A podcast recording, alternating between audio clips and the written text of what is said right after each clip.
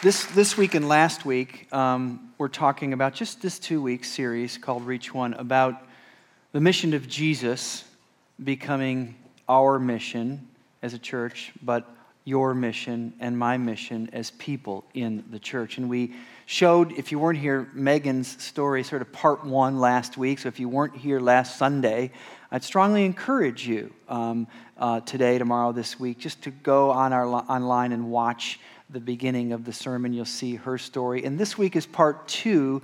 And the focus of part two of her story is seeing some of the people who actually were part of her coming to the tent service, so to speak, uh, last summer, but who played a part in her coming to know Christ as her Savior. Because that's really what this is really all about, as I said. What does it mean for you and me um, in our everyday lives, right here in our community, to own the mission of Jesus and to live out the mission of Jesus. The, the Bible uses this term, you're, many of you would be familiar with it, called the body of Christ, right? That's, a, that's an image of talking about what the church is, and it means two things at least primarily, fundamentally, when you say the church is the body of Christ. One, it means that you and I, as members of a church or, or, or, attenders of a church like this one, we experience or we're supposed to experience the love of God in practical ways through other people, right? That's what it means. You know, love one another, bear with one another's burdens. You know, in other words, we, we, we uh, serve one another, you know, uh, uh, carry each other's burdens and, and, and, and speak the truth in love one to another, et cetera, et cetera. We experience experience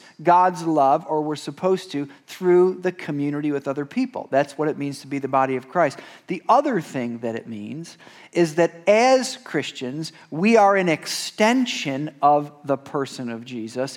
Uh, to love people in the world, lost people, people who are spiritually lost and far from God. We are the body of Christ. We are the, the person of Jesus in the world sharing the message of the gospel with the people around us who don't know him, okay? So that's really what the focus of last week and this week has been about. Now, that is true in the far off places in the world when we typically think of missions. Last Sunday, if you were here, we commissioned a team of people to go to India and to work with, in, a, in a camp kind of like a camp environment, a summer camp environment where girls who are caught in the sex trafficking industry in that country are going to have a week uh, uh, uh, working with people and um, who know Christ and having a good experience and, and have the gospel be shared with them. We're doing that. I here to tell you one of the things I heard just last late last night. The team landed in Chennai. They're on their way. Okay, we share. We're going to uh, send a group of students and their leaders two weeks from today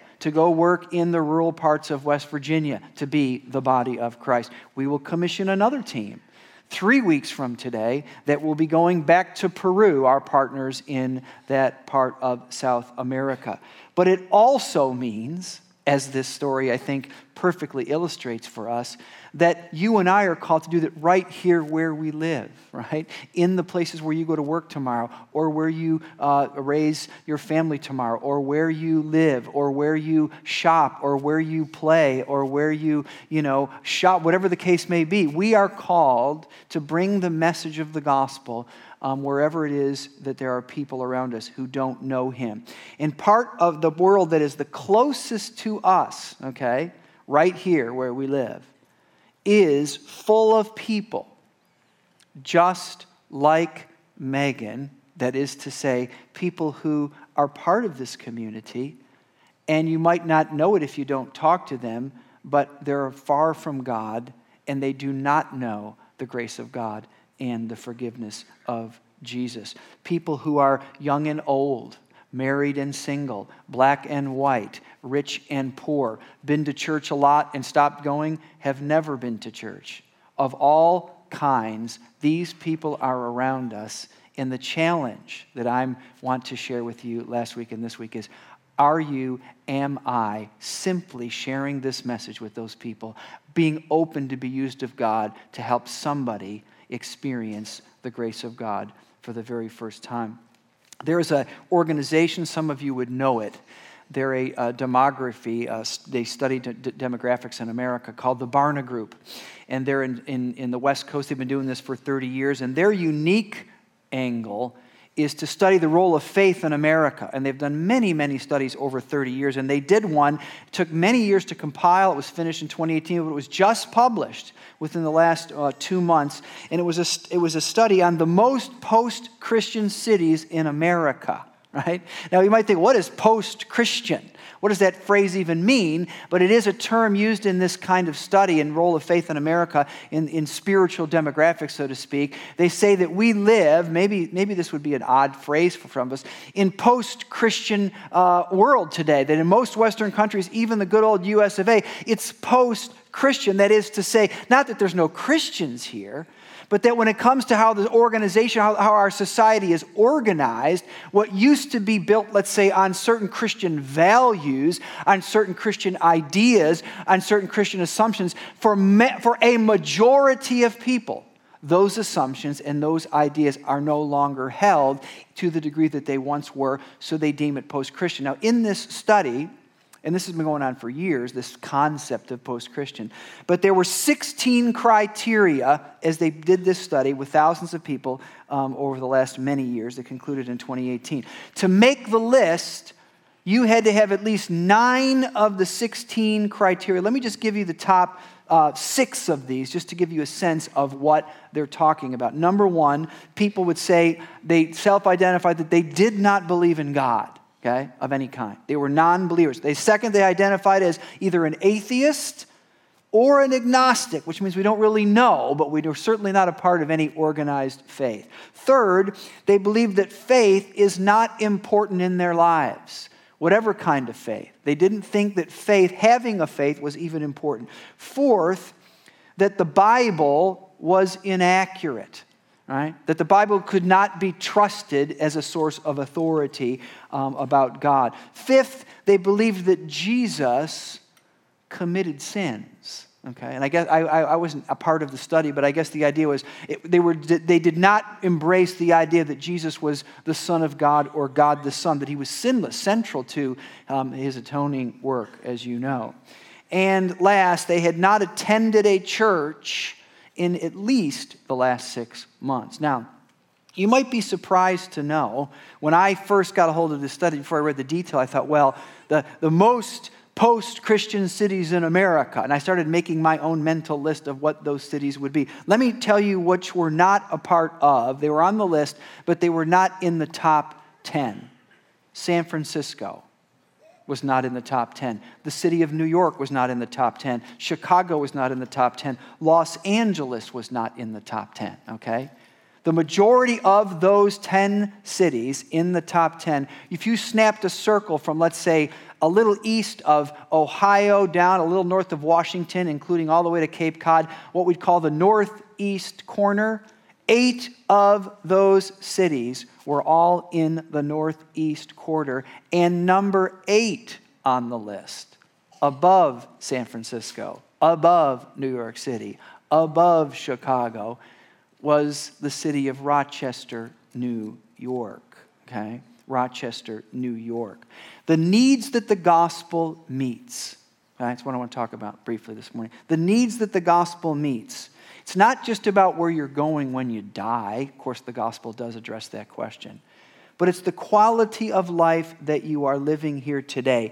That is to say, have you, has one experienced, do they even know about the gospel? Do they even know that the gospel is about receiving the forgiveness of sins? That God loves people and that He sent His Son to die for them? That, that the gospel actually has a material way to meet guilt and shame in our lives and give us hope and a purpose for life. The needs that the gospel meets I would say to you, are more acute in this community, in the Penfield, East Side, Rochester, Western New York, are more acute in this community than they ever have been in the history of Browncroft Community Church. Okay?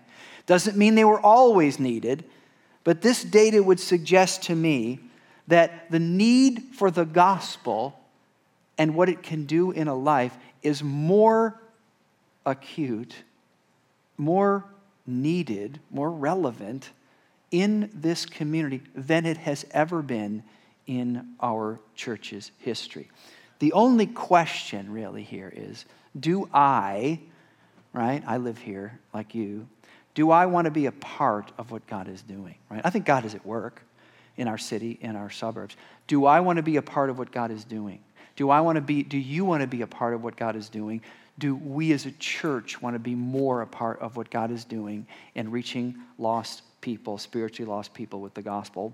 My brief message today, part two, is to talk about three simple ways that we can be intentional, you and I today, in our community about sharing the gospel, being used of God with others. Our, my passage is Colossians chapter 4, verses 2 through 6. Short passage on this subject. Follow along as I read these words from the Apostle Paul to this church. Chapter 4, verse 2 Devote yourselves to prayer, being watchful and thankful. And pray for us too, Paul speaking of he and his community of uh, leaders was, that he traveled with that God may open a door for our message, gospel message, so that we might proclaim the mystery of Christ for which I am in chains. Okay, Paul's telling you about his own situation. Pray that I may proclaim it clearly as I should. Be wise in the way you act towards outsiders. Make the most of every opportunity. So now he goes from him to them. Let your conversation be always full of grace, seasoned with salt, so that you may know how to answer everyone. Three things, three simple ways that you and I can be intentional about making the mission of Jesus your mission, me making it my mission. The first one is to pray for opportunities. Okay, three times he mentions that in this short passage. Uh, you know, devote yourselves to devote yourselves to prayer. Be watchful. Be thankful, right? Pray for us and pray for me that I might proclaim the gospel clearly. And the first thing I, I, that's I think worth pointing out is the irony of the Paul's request, his thrice uh, named request here, that people pray for open doors to the message, right? It's a metaphor, but I want to pray that the door would be open that God would open a door in a manner of speaking with people around me to share the gospel. Paul says that when he also says, I'm sure he's being, I don't know, not, not cute, but being, um, making a point, that he is in chains when he says this, okay? So Paul's saying, listen, I want to, would you pray for me that I have open doors? But oh, by the way, I'm in prison. In fact, in a, in a, in a, in a parallel letter, 2 Timothy, Paul will say this same, speaking of his same time when he was in jail for a couple years, right, for his faith. He was in jail. He said this um, I want you to know, Timothy, that right now I am chained like an animal. That's what he said. I am chained like an animal. So he not only was in prison, but he was apparently, um, you know, in stocks, so to speak. But he said, but. Why did he say that? Is he just trying to, you know, make people feel sorry for him? I don't think so. He said, I'm chained like an animal. However, it's important that you know the Word of God is not chained. That's what Paul said, right? So, what's he saying here? He's saying, listen, I want you to pray for opportunities, but the point I want you to make is this keep in mind that I, I'm, I'm saying this while I'm in chains. And you might say, well, Paul, how can we possibly pray for opportunities when you are so restricted? He's saying, listen, that's the very point. Because the, the sharing the message of the gospel, seeing people experience God's grace, the miracle in a manner of speaking that Megan shared with us on that video, seeing people come from a place where they didn't understand God's grace, where they've received, let me tell you something, it's God's work. It's God's doing. God has not called me. I don't have the ability to change somebody's life. I don't have the ability to change somebody's mind. I can't do that. I mean, the work of the church is not to change people's minds right? That's, a, if it's, that's our work. We're, not, we're, we're, we're miserable at it. We're not very good at changing people's minds about what they think. It's simply to put them in touch with, to point them to, to introduce them to, in some way, the message of God, the message of Jesus. He is the only one who can change somebody's life. He's the only one that can change somebody's mind. He's the only one that can offer forgiveness. And what this prayer is, right? Three times he mentions it. Why is prayer so important? in, in sharing our faith. It's important because it's motivated by the conviction. I don't know if this is true in your life, so think about it. It's motivated by the conviction that God is already involved with the people in your life. right? Do you and I believe that? See, sometimes we have this, I don't know what your worldview is, but the, the, the, sometimes we think the worldview is that we're down here on earth, God's up there in heaven, and occasionally we try to get his attention for things that we might need or even people that we care about, right? God help us, and God please send me some help and some resources, or maybe help out my friend, right? But that's not what the Bible says at all. The Bible doesn't say that we're down here on earth and God is up there in heaven. It says God is here everywhere present. Acts 17 says he is not far from every single one of us. He's as close as our very breath. God is everywhere present. He knows the hearts and minds of all the people around you. He is already active. Jesus said, Listen, I always see what my Father is doing, and He is at work until this very day. He's everywhere present. And what prayer does is that this kind of prayer is, is, is motivated, right, by a conviction not that I need God in my world, in my community, but that God is already there. And I'm saying, God, listen, open a door, give me discernment, give me understanding so that I might know exactly where you are working in the lives of the people around me, so that I can move in the direction where you are moving. Because not everybody around me is equally open to the message of the gospel. Look at Acts chapter 18 very quickly. Let me give you a perfect example of this spiritual truth. The, the Lord appears to the Apostle Paul, who's in the city of Corinth, in a city that, if you know those two letters in the New Testament, a city in, in, in modern Greece, or excuse me, in ancient Greece, that um, was um, very a pagan and very resistant to the gospel and, and persecuted the Apostle Paul and attacked the Apostle Paul and was, in, in, in many ways, chased him out of the cities in North Greece. But the Lord comes to him with this interesting message Acts 18, verse 9 through 11. One night, the Lord spoke to Paul in a vision. Do not be afraid, right? Even the Apostle Paul was afraid. We talked about this last Sunday. Keep on speaking. Do not be silent, for I am with you, and no one is going to attack and harm you. Now, watch this. Because I have many people in the city. So Paul did what he was told, and he stayed there for a year and a half and taught them the Word of God. But here's my point what does it mean that God has many people in the city? I mean, why wouldn't he say, I love all the people of the city? Right? Doesn't God love all people? I think he does love all people, then and now. But what he's saying is listen, I have many people today whose hearts are open, I think, was what he's saying. You don't see, Paul, what I see. You and I judge from the outside, but God sees the heart. Remember that great uh, the story with David? Man looks on the outward, but God looks on the heart. He's saying, listen, I have many more people right now, despite the people throwing stones, despite the people being critical, despite the overwhelming opposition you might feel, and it's real. I want you to know the story behind the story, the reality behind what you can see, that there are many more people in this community where you are who are open, and I want you to stay, and I want you to share the Word of God, right? That's what prayer does for you. That's what prayer does for me. All of us are called, but we need to come and see ourselves as people who it, prayer becomes a way in which we become more dependent on God we become more open to his leading so that we know who in our lives at this moment are open. I had this um, experience about two weeks ago, this guy who I have shared the gospel with. Um, I shouldn't even say the gospel. I've, I've, I've talked with him about the Bible, about faith, um, a number of, uh, of, things about, let's say, I'm a pastor, he kind of has fun with me and asks me questions. But I would say over the five years that I've known him, we've probably had 50 conversations about the Bible or faith uh, in, in, in the gospel. Almost every one of those, 95%, he has initiated. I haven't initiated them. He comes up to me and he asks me questions.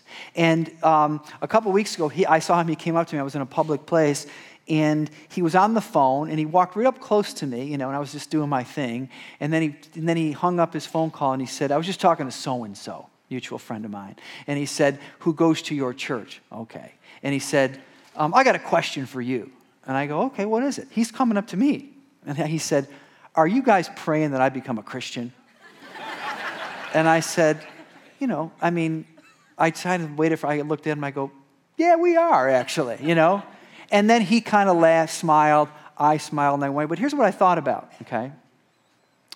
Um, we both known this guy for years. This is my friend of mine longer than me. But I thought, how many people, okay, are in my life today who know that I am a Christian? Maybe they're even close to me in some way, who may not believe what I believe, they may not uh, embrace the gospel at all, but they know that I'm a Christian and they have some sense of what I believe is the importance. I wonder how many of them wonder without saying, if this is what you believe, the high stakes of the Christian faith, why don't you share with me, right? If, the, if you really believe that was true, why don't, are you praying for me to be a Christian? Say, I wonder.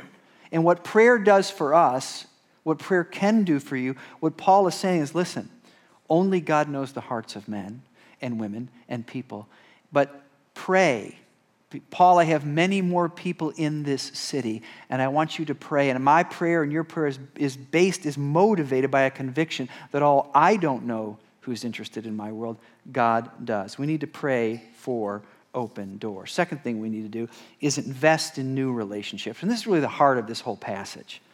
Think about what is said and what isn't said in this passage. You know, what does it mean? How is the church of Jesus Christ, if you read the New Testament carefully, how is it built? Right? How is it grow? How is it designed to, um, you know, to, to spread throughout the world, go into all the world and preach the gospel, right? Matthew chapter 28, Acts chapter 1. Let me tell you what it's not, the plan of the church um, to build the church, what it's not. It's not done through the expression of political power, right? I mean, sometimes we get fooled into thinking that, right? That how, how, we, how we advance the Christian gospel is we do it through legislation, right? But I don't see that at all in the New Testament. It's not advanced through the expression of political power, nor is it advanced through cultural accommodation. Sometimes we think, well, what we need to do is we need to make the church attractive to people outside of the world and what's working in the culture, let's bring it into the church, right? Now, that's not all bad, but I mean, as a strategy, right? That doesn't work either. How the strategy that's laid out, the plan that to build the church in the New Testament is said in these few verses and illustrated in many other places. It's relationships. That's what it is. Watch verse 6. Be wise in the way you act towards outsiders. Make the most of every opportunity. Let your conversation be always full of grace and seasoned with salt, right? It's a conversation saying, listen, you want to reach the world for Christ? The grand strategy is it's developing new relationships.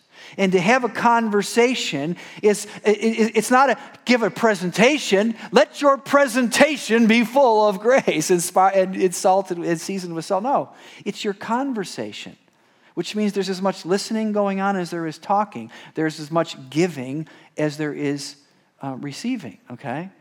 That's what we're talking about. It's all about relationships in with other people. I would say this to you that most people are not looking for answers to questions, okay? Some are, but often we think that's what it means to be lost. You need an answer. So, what we do as Christians, we're often bringing answers, right? It's not a conversation. And many times we're answering questions that people aren't asking. I would suggest to you that people aren't looking for answers to questions, they're looking for the demonstration of the gospel at work in somebody's life, right? They're looking for someone to say, listen, um, I was blind, but now I see, right? I saw this documentary recently of John Newton, if you know the name John Newton, famous British pastor in the 18th and 19th centuries. He wrote the hymn Amazing Grace. He did a lot more than that, but he's known uh, for that as well. But this documentary was, it was kind of like a scholarly thing, and it was people talking about his life. And they said, after all these amazing accomplishments, he ended up pastoring this church in London, and all these important people that you know uh, were around in his day um, crossed through his path. And he was almost, a, in the best way of the term, kind of a, a Christian, um, you know, a, a man of importance that people knew. And Wilberforce, the great man who, who um, helped bring about uh, the turning over of slavery um, in, in the UK that led to the American uh, uh, work years, years later, um, was a disciple of his. And he just, this man of tremendous import. And he said, at the end of his life, he was blind, he couldn't see anymore, his health was very shaky. And he said, this famous person, came, or not famous person, this uh, journalist came in. And sat down with him and was talking to him. And it was near the very close of his day. He couldn't see, he, he was very sick. And they said, Mr. Uh, uh, um, Newton, he said, um, he said, Do you remember? And he went on to talk about, um, you know, this man coming and, and the day that the president came to church. He said, Do you remember? He was going through all these sort of down memory lane. And he said, Newton interrupted him. And the scholar said, As far as I know, these were Newton's last words. He said, Sir, I, at this age in my life, I only remember two things. He said, Number one, that I, John Newton, am a great sinner. And two, that Jesus Christ is a great Savior. And they said, those are the last words that he said, right? And I thought, how brilliant, right? This is really what it means to share the gospel you know, what it means, people aren't looking for answers. They're looking for you and me to tell the truth about ourselves. I can only do that in a conversation, not in a presentation, such that the grace of God is magnified in my life. So that I can say to you in so many words listen, I'm a sinner. I was lost. I, Rob Catalani, am a great sinner. Here's the unique ways that God has done a work in my life. But what I want to tell you is, I have a great Savior, right? And we do that in a conversation. Two ways are mentioned very briefly in this passage, right? What is it, how do I invest in new relationships? Number one, it says, let your conversation always be full of grace, okay? Let it be full of grace. And it's what I just said. I think it means this. It means that I'm going to, I want to, I want to, I want to make sure that people understand as I share with them, this isn't about me. It's about what God has done in me. In fact, look at this verse of scripture with me. Paul answers this question. 1 Corinthians, 2 Corinthians chapter 4, verse 1 through 7. Paul's answering the same question about his own life, but he's, he's, he's talking to this church about what it means to share the message of the gospel with others. Therefore, since we have, through God's mercy, we have this ministry, we do not lose heart Rather, we have renounced secret and shameful ways. We do not use deception, nor do we distort the word of God, make it palatable for people, make it say something that it doesn't say.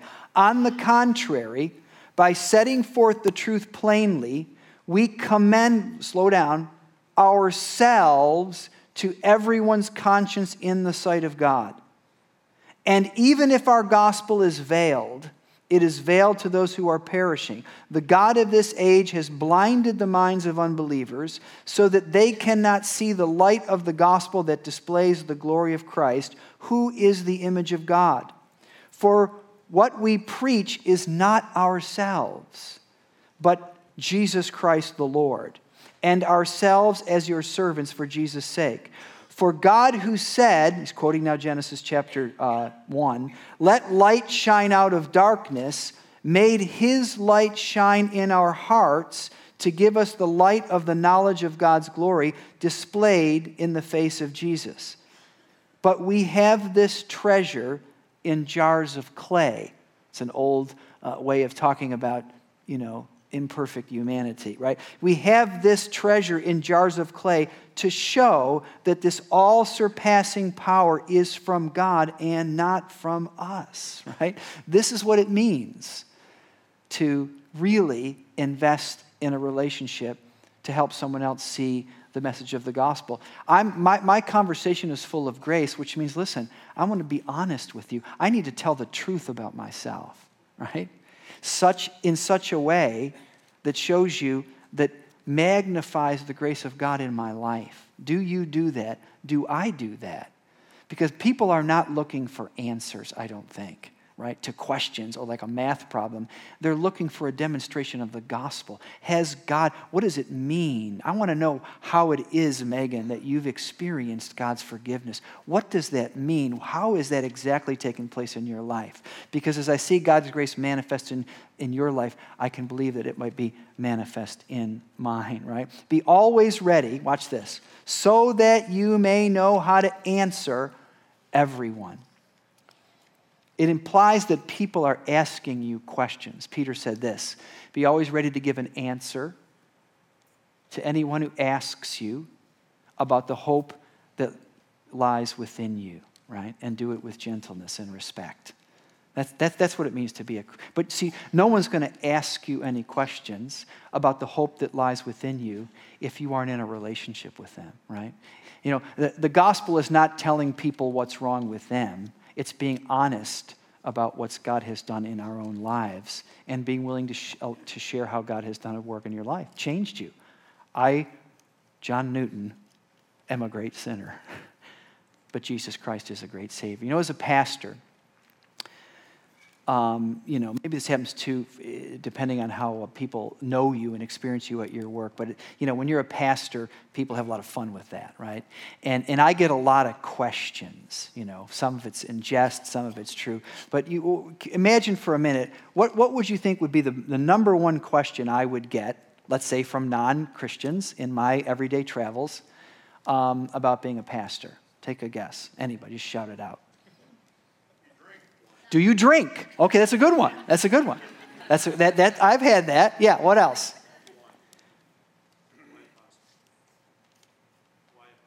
Why am I a pastor? Okay, yep, that's a good one. What'd you say, Mike? That was it? Okay, what else? Are you married? Are you married? Okay, I don't get that much, but yeah, okay. Uh, maybe. No ring. All right, what else? Is heaven real? Is heaven real? Is Jesus the only way? Now be a little more sinister. Okay. or, what? Do you work during the week? I love that. That's probably number two or number three, okay? What do you do for the rest of the week? Let me tell you what it is for sake of time. The number one question I get, some of it's fun, but some of it's real, is who did you vote for in the last presidential election? Okay? Did you vote for Donald Trump? Now, that's an interesting question, but here's what I would say about that. The answer to that question, yes or no, honestly would not tell you an awful lot about me, nor would it tell you an awful lot about um, my convictions, okay? So here's what I've said to people who ask me that question. I said, if you really want to know, uh, we'll get there. I'm not ashamed or afraid to tell you what I voted on. But here's what I would say to you. What I'm really interested in is why you asked me that question, right? What is the question behind the question of wanting to know who it is that I voted for? And I want to have a conversation about that. And that's really what I think is going on here, guys. I think we live in a world that's highly um, charged with wrong ideas. We live in a world with a lot of conflict. We've talked about this, a lot of spiritual darkness. And Christianity, it's as old as the Bible itself. There's a lot of persecution, there's a lot of confusion, there's a lot of opposition, and there's a lot of fear and anxiety out there for people about what it means to have a relationship with God. And what they need is not answers. They certainly don't need, uh, you know, slogans. What they need is people who are willing to have a conversation and to be full of grace in that conversation and seasoned with salt. You also want to tell some truth because the Word of God is, is, is um, objective and it's real, to both be full of grace, but also seasoned with salt so that you can answer people's real questions. And I think if you and I can do that more, if we're willing to have new relationships and be willing to honestly share what's going on in our lives, what God has done for us, right? I am Rob Catalani and I am a great sinner. But I have a great Savior. And let me tell you what Jesus Christ has done in my life, not only many years ago, but what He's doing today. And I think if we can do that, see, all of the Christian life, my last point, right? My challenge invite your friends, okay? All of the Christian life, I would say to you, is an invitation, right? If you read the Bible carefully, come, come, um, come and see, Jesus says to his first disciples. Then pick up your cross and follow me. You know, all of the gospel, all of the Christian life, I should say, is an invitation. God is not going to put a rope around anybody's neck either to become a Christian or to become a more committed Christian. It's an invitation. But the first invitation to those who are outsiders, I would say, in some ways, is the most difficult because people outside of a relationship with Christ have a lot of fears and anxieties about what it really means to be a Christian. There's a lot of resistance, there's a lot of bad information out there. Who did you vote for in the last election? That's the most important question you want to ask me, right? That tells me something about what's going on. And the best way for people to get past those fears and past those anxieties is to hear a little bit more about what God is doing in your life, right? We need to pray for opportunities. Let me tell you, God is already at work in the people in your community, in the members of your family who are not Christians, in um, your offices, in your sports teams. God is already at work. He knows the hearts and minds of people. Paul, hang on, hang on, stay where you are because I have many more people in this city. And he's saying, listen, all I want you to do is invest in relationships, right? Have a conversation and make sure it's full of grace.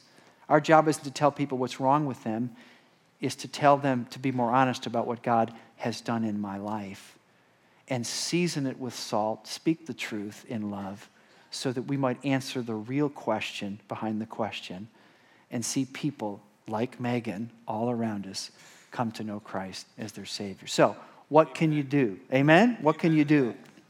Guys, I don't think you need a list from me you know, what does it mean to invite your new friends? Okay? It means start a conversation. It means invite somebody over for dinner. It means um, hang out a little bit longer at the end of a sports uh, thing. It means, you know, um, be open to the people around you and be open to sharing more of what's going on in your life, right? Um, and, and use your home and use your life as the basis for sharing with other people. Amen? Let's pray. Father, thank you for the opportunity to be here this morning. And I pray for all of us, wherever we are here this morning in our own um, journey, that we might see the world um, through the lens of a God, knowing that a God that we love and that we serve is already active. That we might see the world with the confidence to know that you are everywhere present. You are in this room, you are in our, our, our, our neighborhoods, our offices, Lord, our classrooms. You're already present. You are not very far from every one of us, the Bible says. Help us, Lord, with that conviction to pray for opportunities, for open doors in our lives, that we might begin to um, move in confidence to he- sense your leading and to invest in new relationships where you have planted us today, and that we might begin to make invitations of any, many kinds to help people move closer to knowing the love and the grace of Jesus. And we ask this in his name. Amen.